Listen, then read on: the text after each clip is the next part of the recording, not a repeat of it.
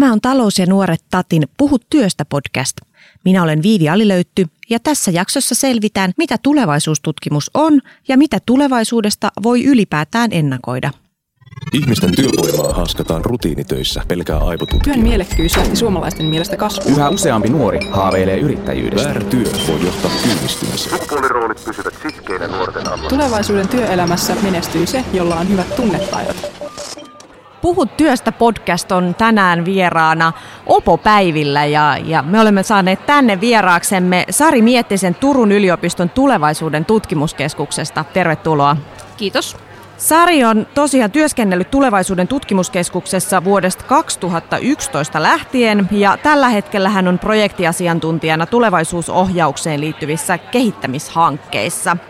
Sari, aloitetaan sillä, että mitä tulevaisuustutkimus oikeasti on?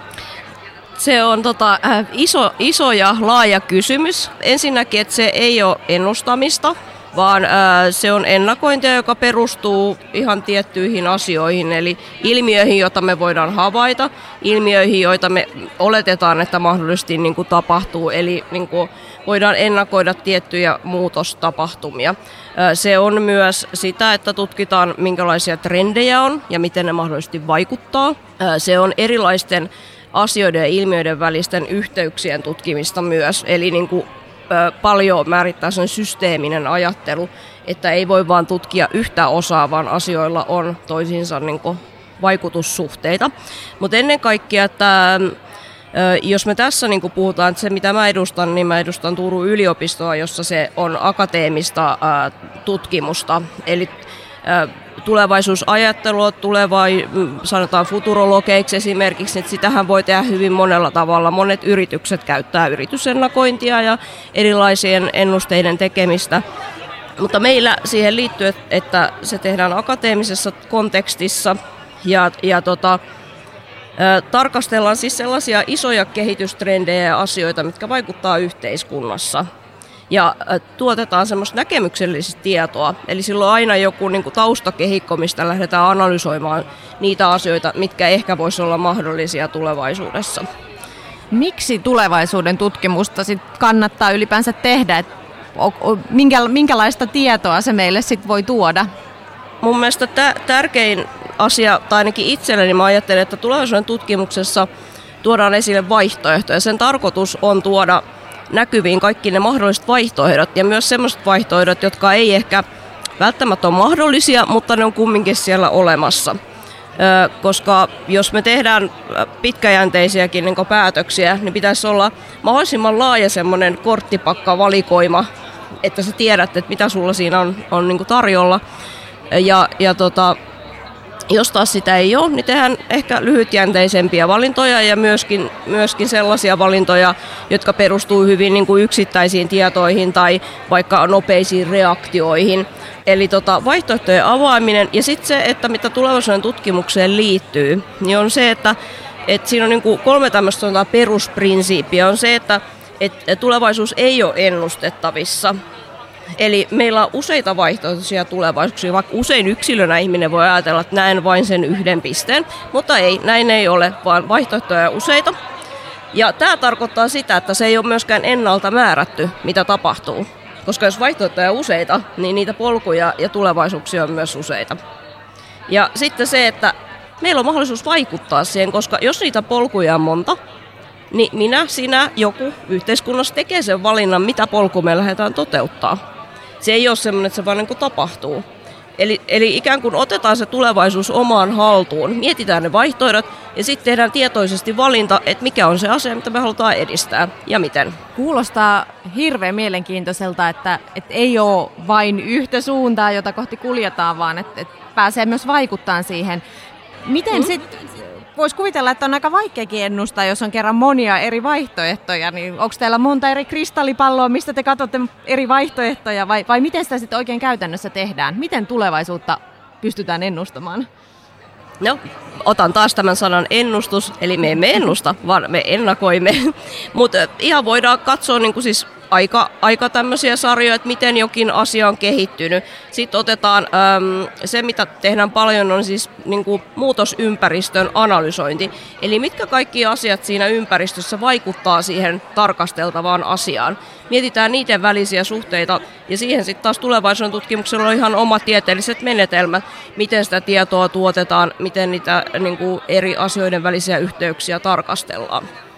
Mä oon kuullut, että heikot signaalit liittyy jollain tavalla tulevaisuuden tutkimukseen. Mm. Mitä heikot signaalit oikein on ja miten niitä voi havaita? No tota, ne on siis asioita, jotka ei ole vielä vallitsevia esimerkiksi trendejä tai megatrendejä, vaan semmoista vähän niin kuin hiljaista bubbling under, että, että yhä useamman niin kuin vaikka median tai eri, eri tota, tapahtumien tai tietojen kautta tulee jonkinnäköistä tietoa, että joku asia on ehkä vahvistumassa. Mutta se ei ole vielä välttämättä semmoinen selkeä, että ihmiset että nyt luomuruokaa tai nyt ö, sirkkaruokaa, mutta siitä on jotain merkkejä. Ja sitten se voi mahdollisesti kehittyä trendiksi tai megatrendiksi, eli silloin kun siitä tulee semmoinen sen bubbling underin yläpuolelle nouseva asia. Mutta heikko signaali voi joskus, toteute, tote, jos se toteutuu, niin äh, tehdä todella radikaali muutoksen, koska siihen ei osattu varautua, koska se on niin heikko, se ei ole ilmiselvä. Mutta tota, se, se miten, niin kuin, miten ehkä vaikka jokainen voisi niitä tarkastella, niin siis sehän on hirveän vaikea ja haastava laji, mistä tiedät, mitä tarkastella.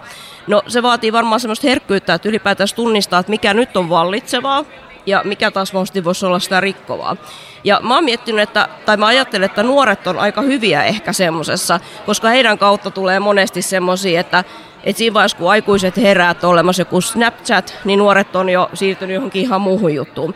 Eli heillä voisi olla tosi paljon semmoista tietoa heikoista signaaleista, joka ei vielä niin kuin sinne päättäjän tai tai aikuisten tasolle on noussut. Pitäisikin niin kuin kehittää jotain tämmöistä signaalin haistelumenetelmää nuorille, miten he voisivat kerätä sitä tietoa. Tuossa onkin hyvä vinkki kouluihin, mm. että miten, miten niin kuin pohtia tätä ylipäänsä yhteiskuntaa ja, ja tulevaisuutta siihen mm. liittyen, niin ottaa nuorilta niitä näkemyksiä siihen, eikä niin, vaan koska, lukea kirjasta, niin. mitä voisi tapahtua. Niin. Ja siis tämä itse asiassa se, että kun me ollaan koulutushankkeita ja koulutuksen kehittämishankkeita tehty, niin aina niin kuin tehdään nuorten kanssa ja ohjaajien kanssa, eikä sillä tavalla, että se tieto olisi meissä jotenkin. Ei se ole meissä, vaan se löydetään yhdessä. No sit mua kiinnostaa kysyä sulta myös se, että, että kun tehdään tätä ennakointia, ei ennustamista, niin kuinka hyvin ne on pitänyt sit paikkaansa, että on osattu ennakoida oikeita asioita? No ihan yhtä hyvin tai huonosti kuin kuka tahansa muukin, joka laatii jonkinnäköisiä ennusteita. Ja se idea ehkä siinä onkin, että ei ole tarkoitus tulevaisuuden tutkimuksessa löytää semmoista niin kuin, että nyt voimme kirjoittaa, että näin tulee tapahtumaan vaikka 20 vuoden kuluessa, vaan se keskeinen asia on se, että on kymmenen eri polkua, mitkä voivat toteutua 20 vuoden kuluessa, jos asiat X, Y ja Z tapahtuvat. Ja sitten tapahtuvatko niin sehän riippuu hirveän monesta eri asiasta. Eli sinänsä niin tarkoitus ei olekaan osua oikeeseen, vaan avata ne kaikki vaihtoehdot, mitä pitkin sitten päädytään jonnekin. Tietenkin aina voi laskea jotain semmoisia aikasarjatyyppisiä, että mikä vaikka tuotantosuunta vahvistuu tai mikä, miten talous menee ylös tai alas, mutta sinänsä se ei ole se päämäärä, tiedettäisiin varmasti jotakin. Eli ehkä siitä ennustamisen ja ennakoinnin välisestä erosta vielä, että se niin kuin asioiden ennustaminen, niin kuin, että vedetään aikasarjoja ja muuta, niin niin se on niin passiivista toimintaa. Et siinä ikään kuin esitetään faktat, miten se asia on ja miten se tulee niin kuin menemään. Ja ennakointi taas sisältää sen, että sä oot toimija ja sulla on mahdollisuus niin kuin tehdä jotain valintoja siellä. Ja lähtökohtaisesti on ihan, että mitä sä valitset tarkasteltavaksi, kun sä rupeat tekemään jonkinnäköistä polkua sinne tulevaisuuteen, niitä eri vaihtoehtoja. Se on kaikkien yksilöllinen valinta, ei se tuu mistään niin kuin avaruudesta annettuna. Eli ennustaminen on enemmän sitä, että mennään ennustajan koppiin katsomaan, kun joku toinen näyttää korteista, mitä tapahtuu, ja sitten ennakointi on enemmän sitä, että on pelilauta, missä pääsee itse valitsemaan, että mitä polkua pitkin lähtee. Kyllä, ja vaikka, vaikka lähtee välillä tekemään. sieltä laudalta uloskin jopa. No hei, siirrytään seuraavaksi puhumaan tulevaisuuden työelämän tutkimisesta. Millaisia tulevaisuuden työelämän ilmiöitä tällä hetkellä tutkitaan? Mm. No tota, mehän ei olla varsinaisesti niin kuin, työn tutkimuksen niin kuin, yksikkö. Et sitä varten on esimerkiksi olemassa ihan työn tutkimuksen laitos ja, ja yksikkö. Mutta Monihan siis, on mo- semmoisia poikkileikkaavia, niin. että mitä tapahtuu yhteiskunnassa, Joo, niin vaikuttaa mutta nimenomaan, että jos miettisi, että en osaa sanoa, että mitä juuri nyt on pinnalla työn tutkimuksessa, mutta osaan sanoa, mitä me esimerkiksi eri hankkeissa pohditaan tai käsitellään tai mitä, miten, mitä niin kuin on pinnalla vaikka näissä koulutus- ja ohjaushankkeissa, missä itse on mukana. No yksi on tota, tietenkin se, että minkälaista osaamista tulevaisuuden työelämässä tarvitaan. Ja ehkä niin kuin tärkeää myös, että miten yksilöt oppis tunnistamaan sen, mitä heillä on, mitä he tarvitsis. Ja myöskin niin kuin kohtaamaan niitä työelämän muutoksia. Et me, meidän niin kuin ohjaushankkeissa just yritetään ö, saada aikaiseksi semmoista mielenlaatua, että muutoksia on ja niitä ei tarvita, tarvitse pelätä, vaan niihin, niiden käsittelemiseen on niin kuin välineitä.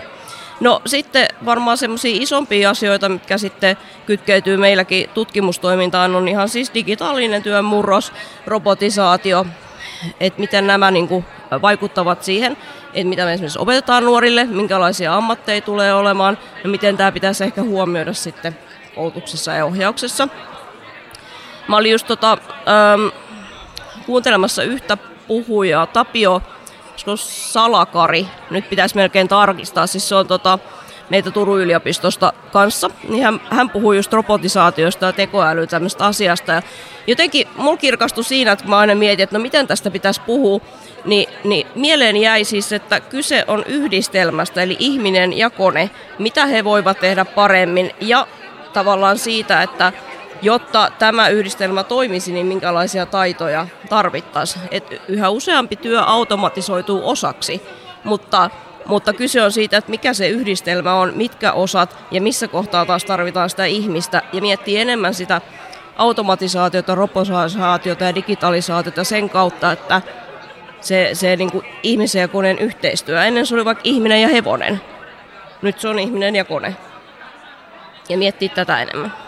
Joo, aika monessa paikassa on julkaistu erilaisia tutkimuksia ja, ja muita visioita siitä, että mitkä työpaikat tulevaisuudessa häviää kokonaan mm. ja minkälaisia uusia syntyy tilalle tai, tai kenties sitten mm. vaan muokkaantuu vanhoista. Niin siellä on, siellä on just ollut tällaisia, että on, on vaikka ä, asiakaspalvelijat, puhelinmyyjät, mm. tällaiset niin kuin hyvin käytännön, käytännönläheisiä töitä, ihan kirjanpitäjiä ja muita, että nämä, nämä on tällaisia katoavia ammatteja, niin – niin mi- miten sä näet tällaiset, että, että voidaanko me suoraan niin sanoa, että nämä todennäköisesti tulee häviämään vai, vai lähtisit sä ennemmin puhumaan sit nimenomaan siitä osaamisesta, että mitä osaamista heillä on ja miten sitä voisi kehittää, jotta se mm. sitten pelaa yhteen tämän robotisaation ja digitalisaation kanssa? No siis mä ajattelen, että varmaan ne, noin mitä sä luettelit, niin tulee häviämään sellaisena kuin me nyt tunnetaan ne, mutta ne tulee varmaan tapahtumaan jollain toisella tavalla. Mietin esimerkiksi ihan tämmöistä perusasiantuntijatyötäkin, niin, niin että miettiä, että mitä osia siitä voidaan digitalisoida, jotta sitten jää aikaa jollekin semmoiselle, missä se ihminen itse on hyvä. Mutta myöskin liittyen siihen, että jos nämä luettelemasi ammattialat niin kuin katoavat, niin, niin puhua enemmän siitä, että mitä osaamisia siellä on hankittu, mitä taitoja siellä on, ö, jotka toimii sitten siinä uudessakin työelämässä. Se, että et siis ammatteja on aina kadonnut ja niitä on aina tullut, että, että tota, se semmoinen niin kuin, mun mielestä ei pidä yhtä olla kauhuissaan ja hädissään. Ja sitten esimerkiksi kun mä esitin, kun viittasin tähän, olin kuunnellut tätä Tapiota, niin esitin siellä kysymyksen, että mua aina huolestuttaa se, että entäs sitten ne, joista ei ole ylipäätänsä asiantuntijatyöhön tai vaikka siihen, että, että sitten tässä robotisaatiossakin niin sit sulla pitäisi olla kykyjä vaikka ohjelmoida tai tehdä sitä niin kuin, ei-manuaalista työtä. Niin, niin hän, hän oli siihenkin kohen positiivinen, että ihmisellä on kyllä ollut aina taipumusta kehittää uusia tarpeita ja niiden pohjalta työtä. Ja sitten mä rupesin miettimään, että niin, no mietitään nyt esimerkiksi blogaajia, blogaajia, et, e, eihän sitäkään ajateltu, että se semmoisen varsinaisesti olisi tarvetta, mutta sehän on ihan hirveän iso ja kasvava ala ja bisnes. Niin samalla tavalla varmastikin tulee löytyä jatkossa tehtäviä, jotka sitten voi olla hyvinkin niin kuin maanläheisiäkin jopa, ja jossa ei tarvitse semmoista jatkuvaa itsensä kehittämistä. Mutta ehkä oleellista se, että löytäisi sen, että mikä se oma niin kuin, ö, osaaminen ja idea on ja mikä se, mikä se niin kuin, suunta on, eikä niinkään sille, että, että hyppäisi ja juoksisi sen perässä, mitä yhteiskunta toitottaa, että pitäisi tehdä.